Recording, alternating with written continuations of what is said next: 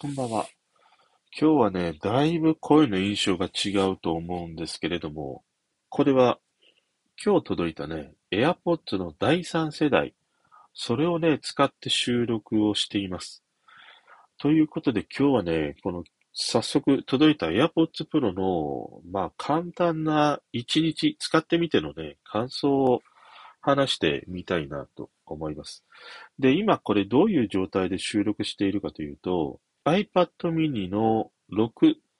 これを最新バージョンに OS アップデートして、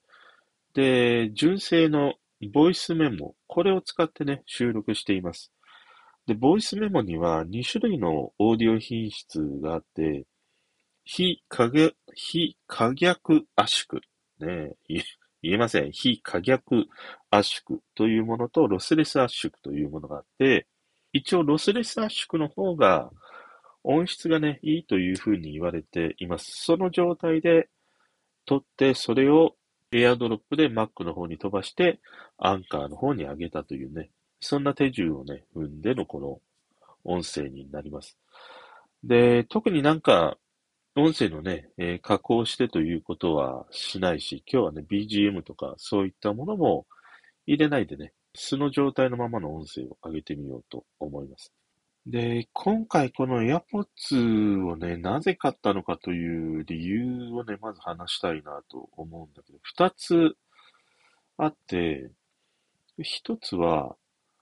えっ、ー、と、まあ、この間、Apple のね、発表会があり、MacBook Pro とかいろいろね、こう、心躍る、今回はリリースがたくさんあったんですけれども、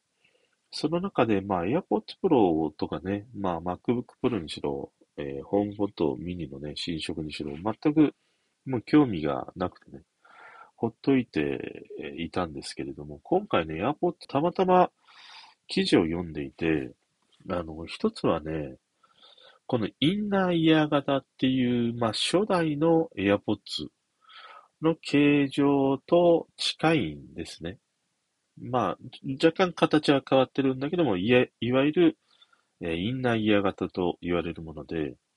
これのもう一つ上の AirPods Pro、これはカナル型と言われるもので、以前購入したんだけどね、このカナル型が全く耳に合わないというね、ことで、手放してしまったんですね。だから、この Apple の純正の商品でこういったワイヤレスのえー、ヘッドホン、イヤホンというのは持ってなかったから、そういう意味でも、このね、えー、インナーイヤー型のものであれば、まあ耳にかろうじて合うのかなということで、それがね、一つ購入の動機になりました。で、もう一つが、シームレスで使えるっていうね。まあ iPhone でも使えるし、iPad でも使えるしっていう。これについてはね、また後でちょっと話したいと思うんだけども、シームレスで使えるというところがね、最終的には一番背中を押してくれた要因でもありました。ということでね、今日早速一日使ってみた感想ですね。まずまあ届いて、お昼前ぐらいに届いたんですね。で、今日もまあ自宅でのね、えー、仕事だったので、ずっと家にいる間中、珍しくね、6時間、7時間ぐらいね、つけてました。で、ラジオ聴いてみたり、音楽聴いてみたり、まあその音楽のジャンルも、えー、ポップスとかね、ジャズとか、クラシックとか、まあいろんなね、ジャンルのものを聞いてみました。で、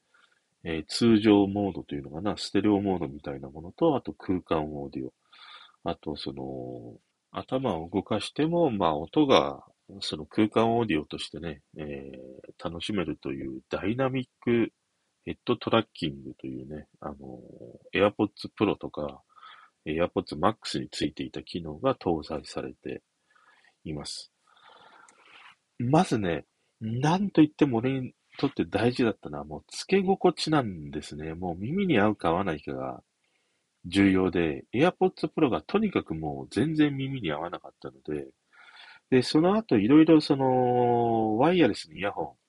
安いやつ、本当にね、1万円前後ぐらいのやつを結構買ったんですね。一時期、もうなんかハマりにハマって、6種類、7種類ぐらい購入したんだけど、その中で、最終的に手元にね、残ったのが、サウンドピーツの Air3 っていうワイヤレスイヤホン。これ3000円ぐらいだったかな。で、形状が初代の AirPods。あの形状と全く一緒なんですね。で、もう一つが JBL のクラブプロプラスという。これは2万円ぐらいだったかな。するイヤホン。この二つがね、最終的に残りました。で、JBL のクラブプロプラス。これはノイキャンもついてたりとか、外部取り込みモードとかね、ついていて、まあ、いわゆるワイヤレスの、まあ、フルスペックと言われる感じのもので、いろいろ試した中でなんでこれを残したかっていうと、まず一つはこれカナル型なんですね。で、イヤピースがやっぱり合わなくて、ウレタンのやつに変えたら、俺の耳にしっくりきたっていう、その形状の問題がクリアされた。あともう一つは音が、他の、まあ1万円前後とかね、7000円、8000円台、アンカーとかね、あそこら辺のと比べると、この JBL がやっぱりね、1段、2段、音が上だったの。あと他のイヤホンでは聞こえてこないような、ね、音まで聞こえてきたっていうことがあって、最終的にいい音で音楽を楽しみたいっていう時は、この JBL のクラブプロプラスを使って聴いてます。で、普段、ポッドキャストとかね、ラジコでラジオを聴くとか、えー、そういう時っていうのは、このね、サウンドピーツのエア3、これがものすごく快適だったんだよね。だから今、このワイヤレスで言うと、比率で言うと、このサウンドピーツのエア3を一番使ってて、やっぱり俺の耳に合う、つけやすいっていうことと、やっぱりその、外の音がね、入ってくるっていうことが、意外に快適なんだなと思って。それまでこういうイヤホンとかヘッドホン、ワイヤレスのものっていうのは、ノイキャンがもう絶対必須だと思ってたのね。そのノイキャンの効果がやっぱりすごいし集中できるから。ただノイキャンのヘッドホン、イヤホンをしていて、もう何回もその家のチャイムに気づかないとか、携帯とかね、なんかいろんな着信音に気づかないということが結構あって、そのメリット、デメリットがノイキャンにはあるな。その強ければ強いほどね。特にボードとかソニーのノイキャンって強いから、そういう生活音って結構消してしまうんだね。だから、まあ問題が出ていて、このインナーイヤー型のサウンドピーツの Air3、これを買った時には、このタイプのものってこんなにも快適で、生活に支障もきたさないし、俺の耳にも合うし、何よりも耳が痒くならないんだよね。そのカナル型って、結局チップがついてるシリコンとかね。あれが、やっぱりずっとつけてると耳が痒くなるんだよね。そういうこともあって、あ、この俺の耳にはインナーイヤー型が合うんだなっていう。で、そのタイミングでこの AirPods のね、インナーイヤー型の新しいものが出たっていう。そういうこともあってね。で、この AirPods の第3世代、結論から言うとね、俺の耳のフィット感で言うと、70%ぐらいですね。まあ、この初代の AirPods の形状が100とするならば、AirPods Pro の第3世代は7割ぐらい。あんまりね、すげえ俺の耳に合ってるっていう感じは正直してないです。で、それなぜかっていうと、やっぱりね、なんかこう話しながらとかね、あと昼に試したのが、ちょっと食事しながらつけてたんですね。そうすると、やっぱりね、咀嚼で顎が動くから、やっぱ外れてくるんね。でもう一回こう、差し直さなくちゃいけない。それはまあ、カナル型でもあったりはしたんだけども、でもやっぱりこのインナーイヤー型っていうのは、なんか手はそっと添えるだけみたいな、そんなような感じの装着感なので、食べてる時にはね、やっぱりちょっと落ちそうになるんだよね。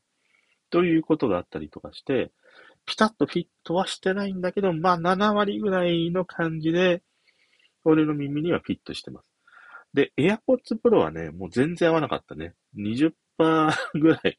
もう本当にイライラしてたりしたからね。という感じで、装着感に関しては、まあ70%なら9大点、俺の中では上げてもいいのかな。で、今度、音。音に関しては、うん、まあちょっとね、記憶をたどって AirPods Pro とかね、あとまあ今手元にあるその JBL のクラブプロとか、えー、サウンドビーツの Air 3、ここら辺と比べてみると、あのね、いわゆるその低価格帯のイヤホン、このサウンド P2 の一連のシリーズにしろ、特にあの、えー、YouTube とかではね、評価の高いアンカーの一連のイヤホン。アンカーもね、結構何種類も買ってみたんだよね。いわゆるその7000円台、1万円以内ぐらいのワイヤレスイヤホンで、やっぱりその、キャラクターをつけなければいけないから、どのイヤホンも低音がさ、もう暴力的、暴力的なんだよね。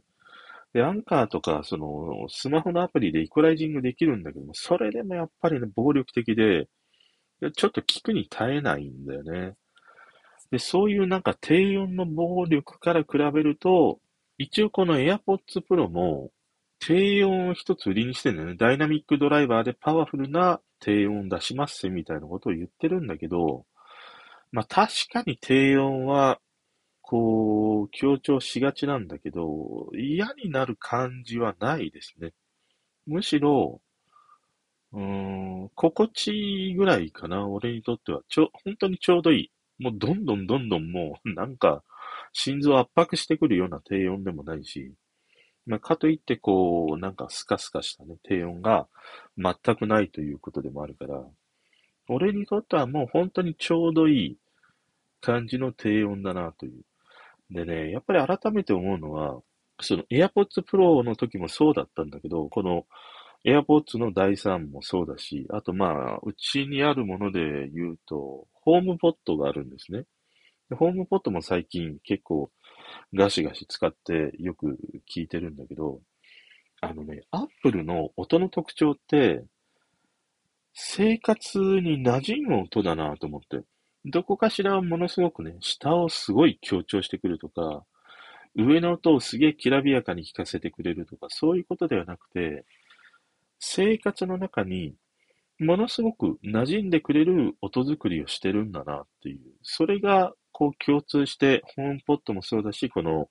AirPods のね、一連のシリーズも、あ、そういう音なんだなっていうことを感じたので、だから、ものすごくね、聞き疲れしないっていう、まあ、これはよくね、その、AirPods 系を、のレビューのね、人も言ってるように、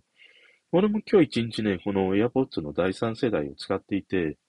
聞き疲れが本当にしないですね。音楽を聴こうが、ラジオを聴こうが、聞き疲れがない。その、俺はもう高音が刺さるイヤホンとかね、ヘッドホンが嫌いなので、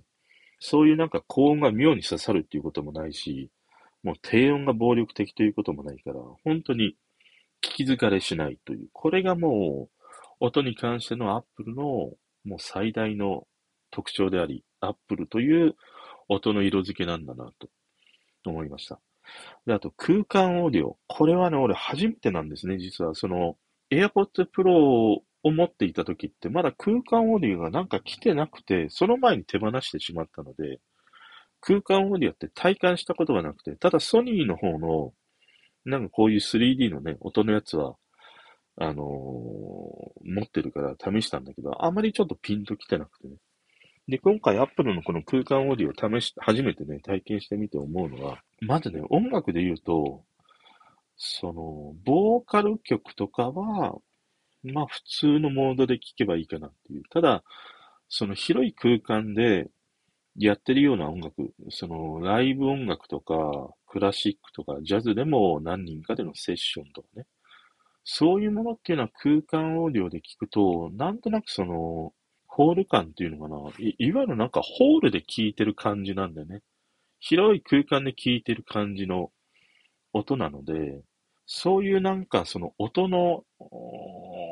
なんていうの？広さ。鳴っている空間の本当に空間オーディオっていうぐらいだから、空間の中で音が鳴っているっていう。そういう時にはいいかなっていう。だから、ボーカル曲とか、例えば、ポッドキャストとかラジオで、そのトークがメインのものは空間オーディオでは、とてもじゃないけども、ちょっと、うん、使い物にならないとは言わないけども、やっぱり違和感がすごいある。要はホールで話してる感じだからね。だから、その、スタジオで収録しているような、ああいうダイレクトな音ではないので、そういうボーカルをメインに聞きたいんであれば空間オーディオっていうのはハマらないなっていう。だから音楽に関しては、まあそういうホールとかね、そういう広い空間で演奏し収録したものであれば、いいんじゃないかなと思いました。あとヘッドトラッキングって言って、その頭を動かしたら頭の動きに追従して、例えばまあ iPhone 目の前に置くじゃないですか。で、頭をこう右に動かすと、要は左の耳から聞こえるとかね。まあそんなその自然になっている方向から音が聞こえますよっていうのが、まあ、あの、ダイナミックヘッドトラッキングっていうものなんだけど、これはね、どうなんだろう。目新しさから結構今日面白がって使ってたんだけど、そのなんかいろいろ家事しながらとかね、あの動き、部屋の中で動きながらやってると、要は、そのスマホの向きが違うから、いろんな角度が変わっていくから、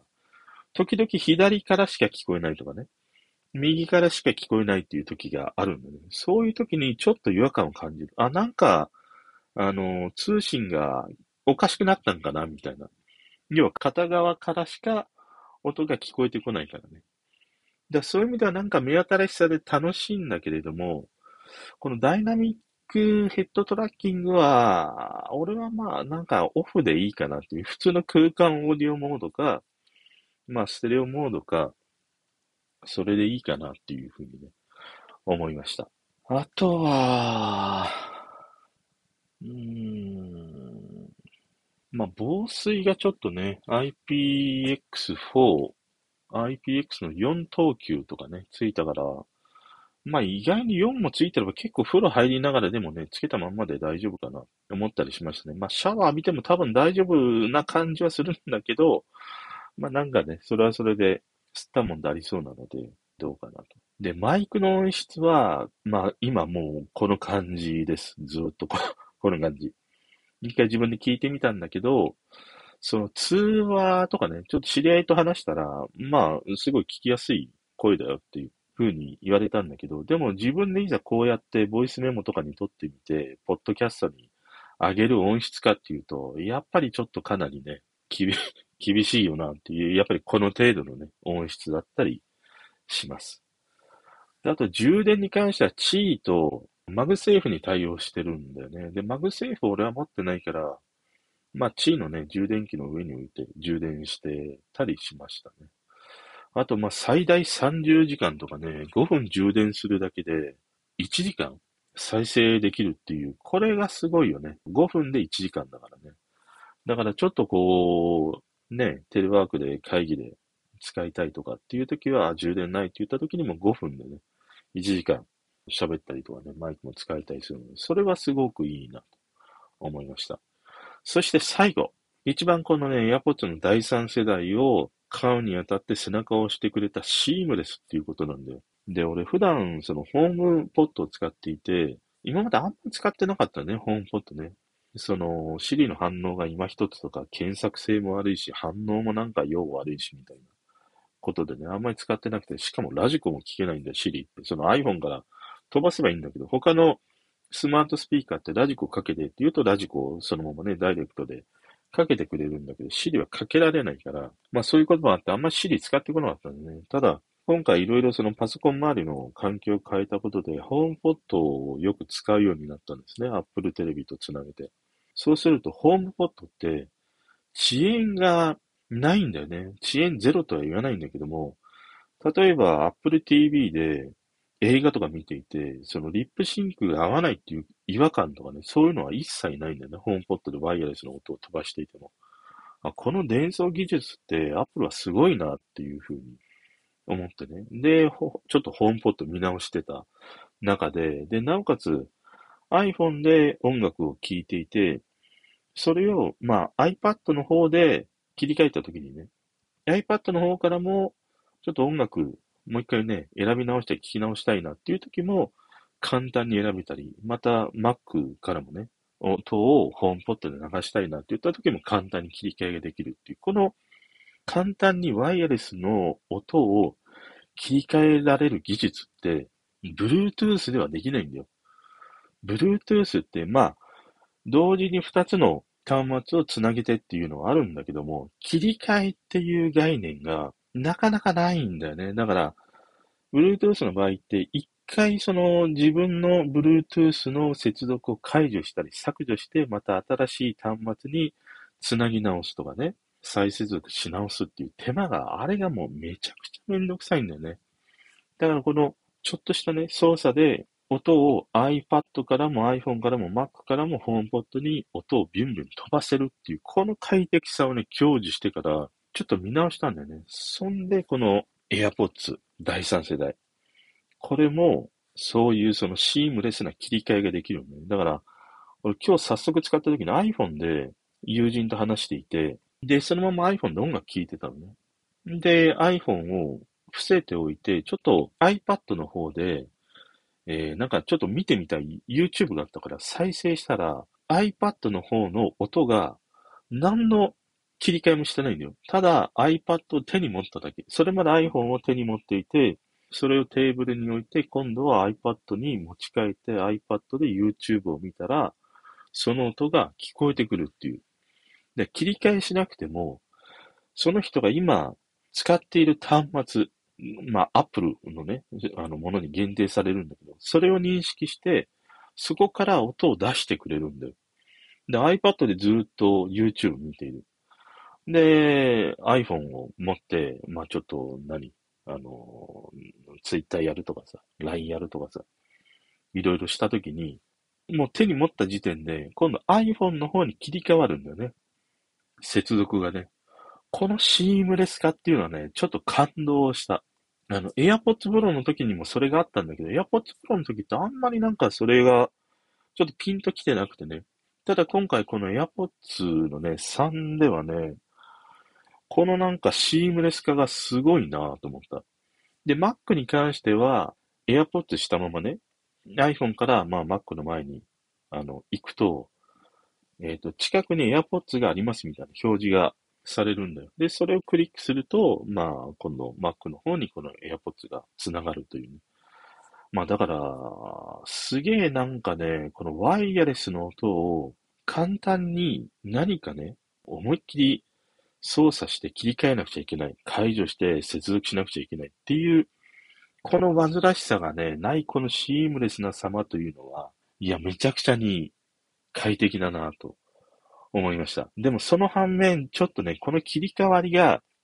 ちょこちょこ変わるから、うんっていうふうに思ったのも正直ありました。例えば今、こうやって、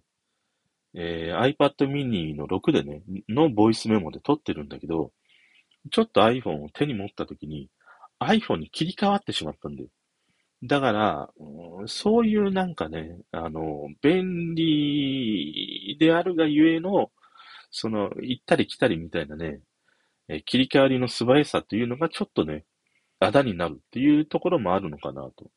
思ったりしましたね。ということでね、結論です。あのね、まず、カタル型のイヤホンが苦手な人、あの、シリコンのチップによって耳が痒くなるとか、カナル型が耳に合わないっていう人。ただ、まあ、初代のあの、AirPods のね、形状が耳に合うとか、ああいうそのシリコンのね、チップがついてないものじゃないと使えないっていう人は、試してみる価値は十分あるんじゃないかなと思います。ただまあこれ Apple 製品を持ってる、使ってる人にね、限定されるから iPhone とか、まあ iPad とかね、そういうものを持ってる人限定になってしまった。Android では、まあ使えなくはないのかな。Bluetooth で繋がるかもしれないんだけど、でもこのシームレスの感じとか、空間オーディオとかね、普通の Android の方では多分使えないからね。あの、Apple 系のものを持ってる人に限定されるんだけど、こういうインナーイヤー型を待っていた人に関しては、いいんではないかなと思います。あとは、まあ、Apple 製品にね、囲まれてる人にとっては、かなり便利だと思う。このね、何かの手間をかけて、その、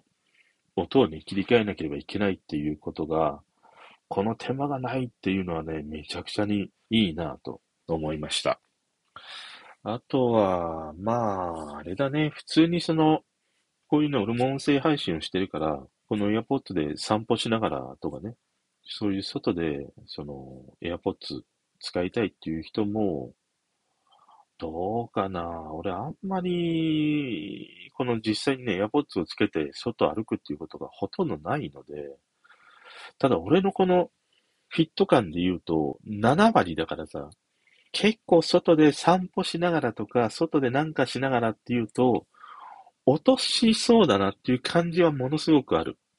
なんかね、すごくデザインが丸くなったせいで、耳への引っかかりが、今一つなんかね、初代に比べるとないんだよね。そのなんか不安があるから、散歩とかっていうのはね、耳にぴったり合う人であればいいんだけど、俺みたいに7割とか6割程度だと、結構その不安を抱えたままのね、外での運用になるかなと思う。だから俺みたいに家の中とか仕事場とかね、そういうところであれば、まあ落としても大丈夫な場所であれば、こういうインナーイヤ型、耳にもね、こう、本当にそっと添えるだけの感じでつけていられるし、もう、カナル型みたいなさ、圧力が一切ないんだよ。とにかくカナル型ってもう耳栓でしょ、あれって。で、耳の中をもう圧迫して耳の中を鼓膜をさ、ガンガン、ガンガン刺激してくるっていう、そういう感じがあるんだけど、このインナイヤ型っていうのは、やっぱり開放型のヘッドホンと似ていて、まあ外のね、音も聞こえてくるっていう、この安心、絶対的な安心感っていうものもあるし、まあ、その、ずっとね、なんかその、圧迫しない装着感っていうのもあって、俺にしては珍しく、こういうね、あの、ワイヤレスイヤホンで6時間も7時間もつけていられたっていうのは、なかなかないことなので、そういう意味では、ものすごく、実はね、俺に合ってるワイヤレスイヤホンなのかなと思ったりもしました。ということで今日はね、えー、早速今日届いたこの AirPods Pro の第3世代、これの話をしてみました。あ、最後に値段だけ言っとこうか。AirPods の第3世代、これはね、全部税込み23,800円。で、初代の AirPods、まあ第2世代だね。第2世代の AirPods、これが16,800円。これは若干値下げになって、地位充電に対応したのかな、確か。で、AirPods Pro、これが35,800円。で、一番上が AirPods の Max、これが67,980円とね、なっております。まあ、やっぱり Apple ユーザー、iPhone ユーザーは、なんかね、まあ、よっぽどその音にこだわって、すげえいい音で聞きたいっていう人は、いろいろね、探していく楽しみってあると思うんだよ。俺もそこの JBL のさ、クラブプロっていうのに出会った時って、やっぱりちょっと嬉しかったからな。こんなワイヤレスでもいい音で聞けるんだって、そういうその、いい音を追い求めていく楽しさっていうのはあるんだけれども、でも、やっぱりアップルだから分かりやすくね、AirPods なんだっていうね、この方程式に乗っかるっていうのも、全く 悪くないし、むしろ快適だからさ。で、音も、ものすごくね、その、邪魔するっていう音でもないからね、いいんではないかなという感じです。ただ、このね、ポッドキャスト、配信においてのこの Bluetooth 系のマイクの性能っていうのは、俺はやっぱりちょっとね、消せないなという、そんな印象でした。それでは。